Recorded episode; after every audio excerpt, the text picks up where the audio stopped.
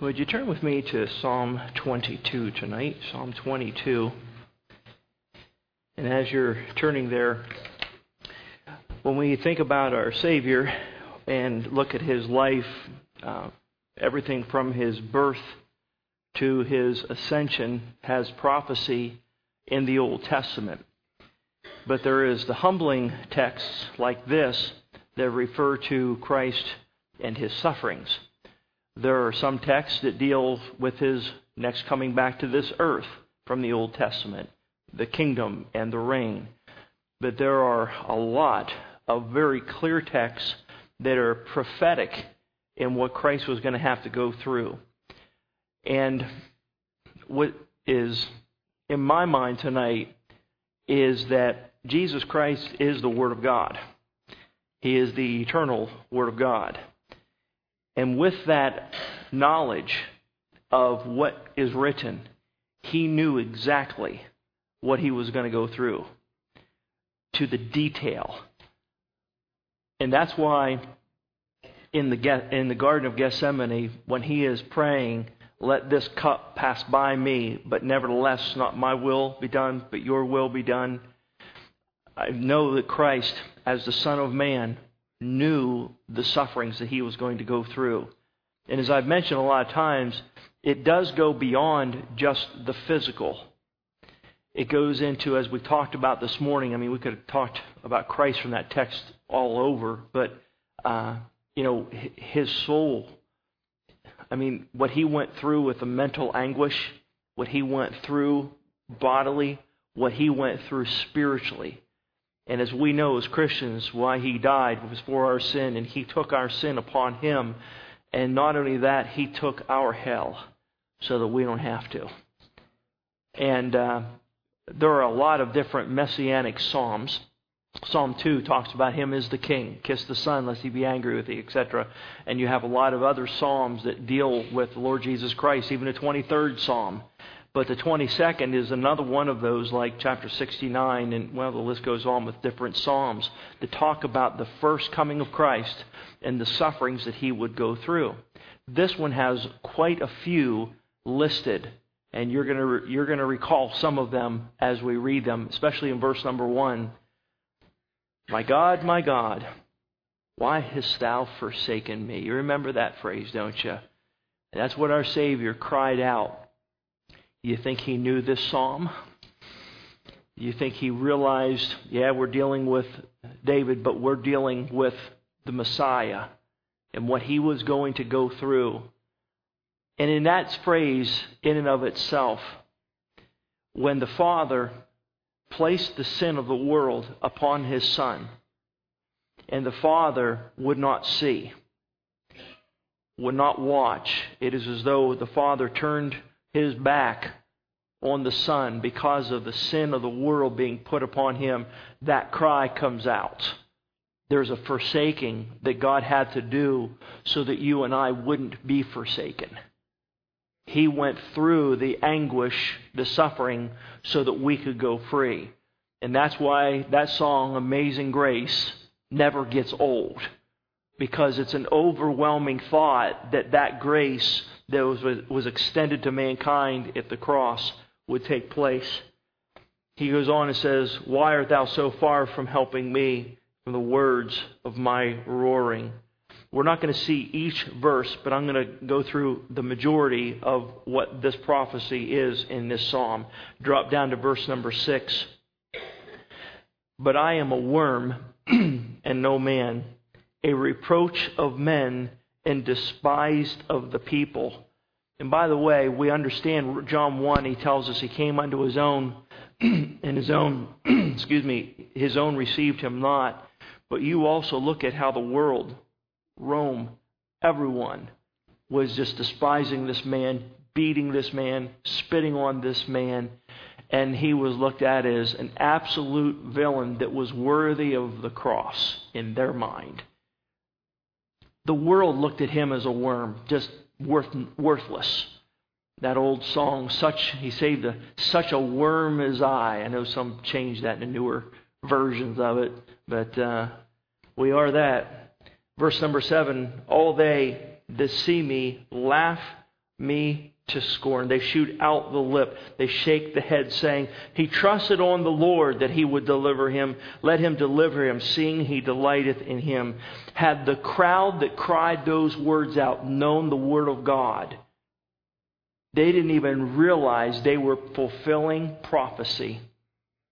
He saved others, but he himself he can't save. Come down from the cross, and, and uh, we'll, we'll believe you. Those kind of phrases in the in the laughter the mocking, I, I mean, no one enjoys being laughed at. It hurts. But the laughing that was happening there was cruel. they had stripped down our Savior to humiliate him. The blood is just oozing all over, yanking out the beard, the crown of thorns, all of those things. And to look at a man who was beaten that much and to be able to still look at him and laugh at him goes beyond my comprehension. It is very barbaric what happened to the Savior. But it took that kind of love and his willingness to take the cruel curse that belonged to us. It took that type of abuse for the Father to be pleased. You say, I don't understand that. I don't either. Because the love was demonstrated to us, not to the Son. He looked past his Son and saw us. He saw what we deserved and saw the blood and he saw the mocking and he said, This is what I'm showing you, folks. I did this on purpose everything that Christ went through was on purpose. And as he told Pilate, For this cause came I into the world to reveal truth. The Word of God is the truth. Standing before him was truth. And, and they missed it. What is truth? He asked. Dropping down to verse number 14 I am poured out like water. All my bones are out of joint. My heart is like wax it is melted in the midst of my bowels. There we get into some of the detail of what the Savior was going through. Those bones, and I'm sure many of us have had a bone getting out of joint and dislocated. And uh, the simple ones that I have had, I know the pain. And it hurts as the Savior, many believe the time period was not just from the beating and the smacking and knocking bones out of joint, but also when they would have nailed him and lowered him, pounding him into the ground, and the jolt because his muscles were so fatigued. He was dehydrated. Everything was against his body. He didn't have strength. He didn't have the tone of the muscle to hold things in, in joint anymore. And it just, it just jolted him and even to a point where it would have been so hard for him to push himself up for each breath. Well, this is humbling, eh? And this all leads us into communion to thank him for what he's done.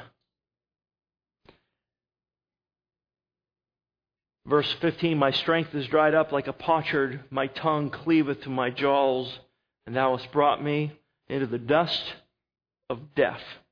That dust, we were created from, to it we return. Our Savior had the form of man. He took on that sinful nature that first time he came. But the next time he comes, it says in Hebrews, he's not coming in that sinful nature the next time. He's coming as the King of kings and Lord of lords. But this time when he came, he felt every punch just as you and I would. He felt the pain of each laceration. He felt it all and even he was so dehydrated that, that literally inside of his mouth, his tongue is literally just sticking to the sides of his mouth and to his jaw because he's that dehydrated. Verse 16 Dogs have compassed me, and assembly of the wicked have enclosed me. They pierced my hands and my feet. There really shows you the clarity of how we can see this as a messianic psalm of, and predicting what he would go through. Here is, a, again, a clear prediction of the crucifixion. That's when Jesus said, If I be lifted up, I will draw all men to me. As Moses lifted up the serpent, even so must the Son of Man be lifted up. Jesus Christ knew exactly how he was going to die. It was prophesied that he would be even nailed, that his hands and his feet would have those puncture wounds. As we know, even after the resurrection, they were the marks that identified the Savior. And then, verse 18 they part my garments among them, cast lots upon my vesture, as those soldiers did this and laughed and mocked just to get a couple pennies and uh, buy some, some of his clothing, they didn't realize they were fulfilling prophecy. Isn't it amazing? I was talking to a guy. Uh, I told you this before. I'll just say, just just to let you know. And you know, God talks about the last days. And I was talking to a young man who was trying to uh, blend through this pluralism ideas that are out there this day and age of, of my God can let me, he, he loves me just the way I am and he wants me to be who I am and I'm deciding I'm going to be gay. And I looked at him and I said, young man, you've been around the Bible, right? Oh yeah. You know, you know about Jesus. Oh, absolutely. I said, do you realize that you are fulfilling prophecy? This movement that has happened is predicted that it would happen. And I said, You're part of it. And he just sat back in his chair and hadn't even thought that this movement's and folks, the prophecy that our God has for our future will come to pass as every prophecy about the Lord Jesus Christ came to pass. To the very crossing of every T and the dotting of every I. It is real. And that's why this, the Word of God, is not just a, a history book.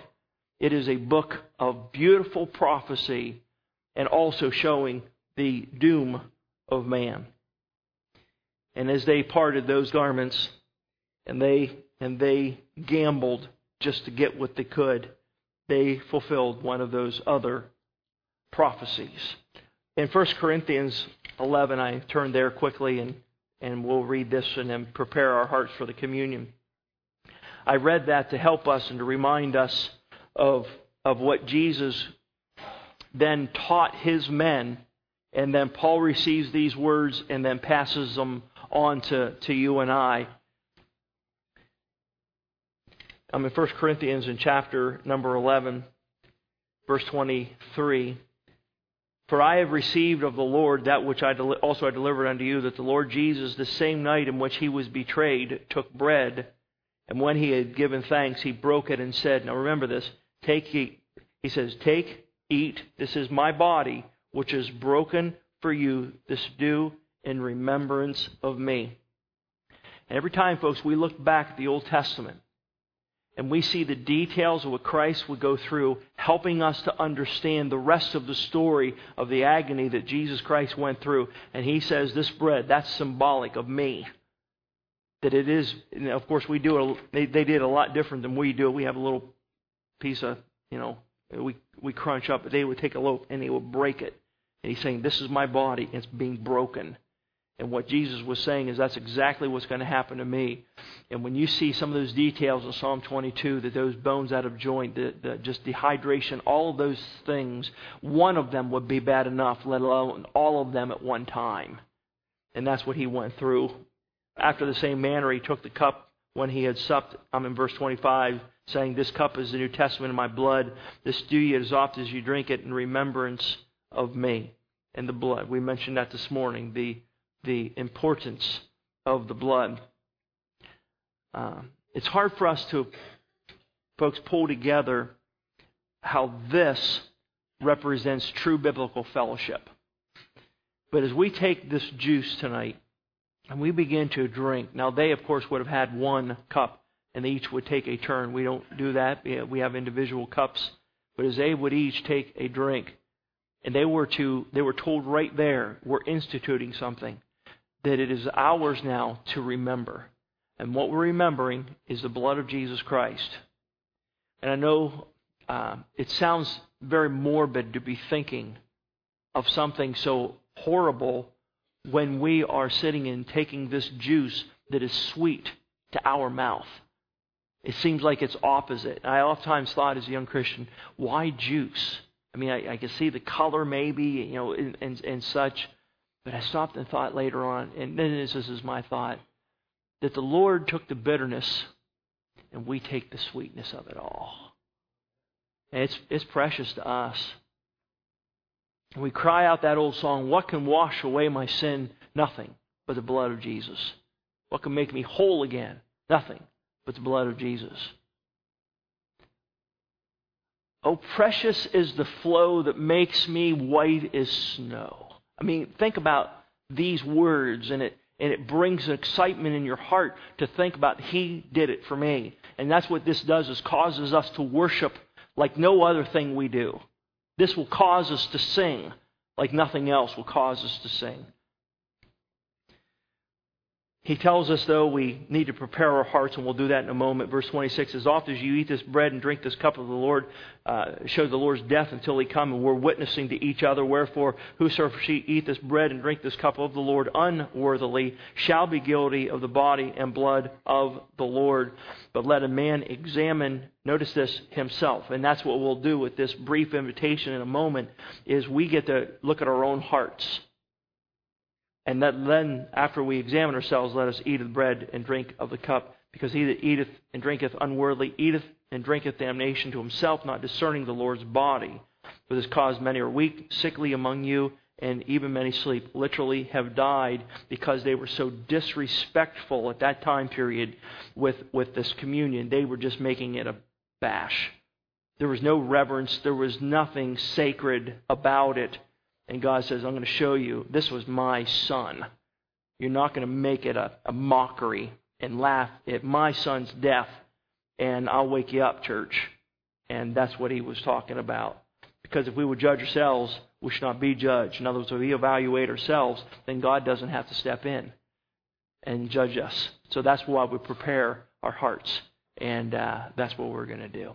Now, Father, we've taken a couple minutes to look at your word and just to be sobered in what we see and what you have done for us about 2,000 years ago. It's an amazing act that, Lord, you did on purpose to save us from our sin. Now, Lord, we right now confess to you that we are nothing but sinners that are saved by grace. We also acknowledge, Lord, before you, even as Christians, that we fail. So, Lord, forgive us where we fail. And we now individually come to you and confess if there's anything between ourselves and you, we, we get it right with you because, Lord, we do not take this service lightly. Lord, we are witnessing to each other this very moment that we believe Jesus died for our sin. And Lord, we know the story doesn't end with the death. Uh, we know there's a resurrection. But Lord, this death had to take place. And this, this is the salvation that you've provided, and we thank you for it. So bless this time in Jesus' name. Let's stand together. Has bowed and eyes closed. Fran's going to play through a verse of invitation. And as she does, let's prepare our hearts. And we always must say, if you're here and you're not saved, you're not sure about that, you come as she begins to play. And we'll take you and show you from God's Word how to be saved before you leave as she plays.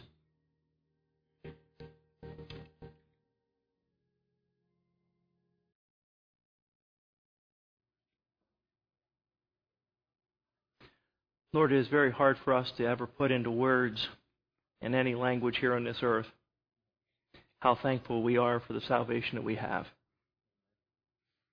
Thank you for your unspeakable gift. We thank you, Lord Jesus, that you are willing to leave the splendors of heaven to come to this earth to give your life as we talked of. Father, your willingness to send your Son for us is an amazing love. Spirit of God, your work inside of us to convince us of our need of Christ. We thank you for that work. Thank you for the plan of salvation, Lord. Lord, we pray that you've been honored this day through the reading of your word, the expositing of it, the singing, the worship. Lord, I pray that you have been honored. Lord, we do love you as a church. And I pray that you will help us to be what we need to be for you, that we will be seeking your will that we will look for your direction and guidance in our lives. Lord, we submit to you. You are, you are our Lord. I pray that we will be the church in this community that will be a light, not only here, but around the world, that missions will be always lifted up and will be a priority because, Lord, it was a priority for you. Help us to fulfill the Great Commission. We pray for those that are hurting in our church, our dear shut ins, those who have been battling the cancer, those who have been just fighting for life. The Lord, you'll encourage and, and be the Lord, the shepherd, that will be there and to comfort and to help. And Lord, help us to do our part. Lord, we pray that you'll continue to bless and put your hand, Lord, of anointing on this place, and that uh, people will know and sense the Spirit of God is working. Thank you so much for what you have done.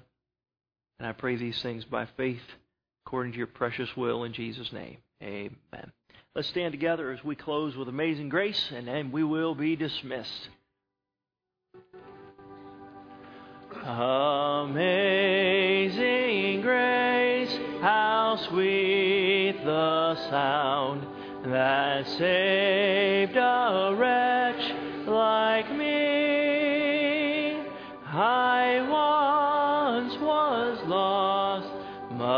now am found.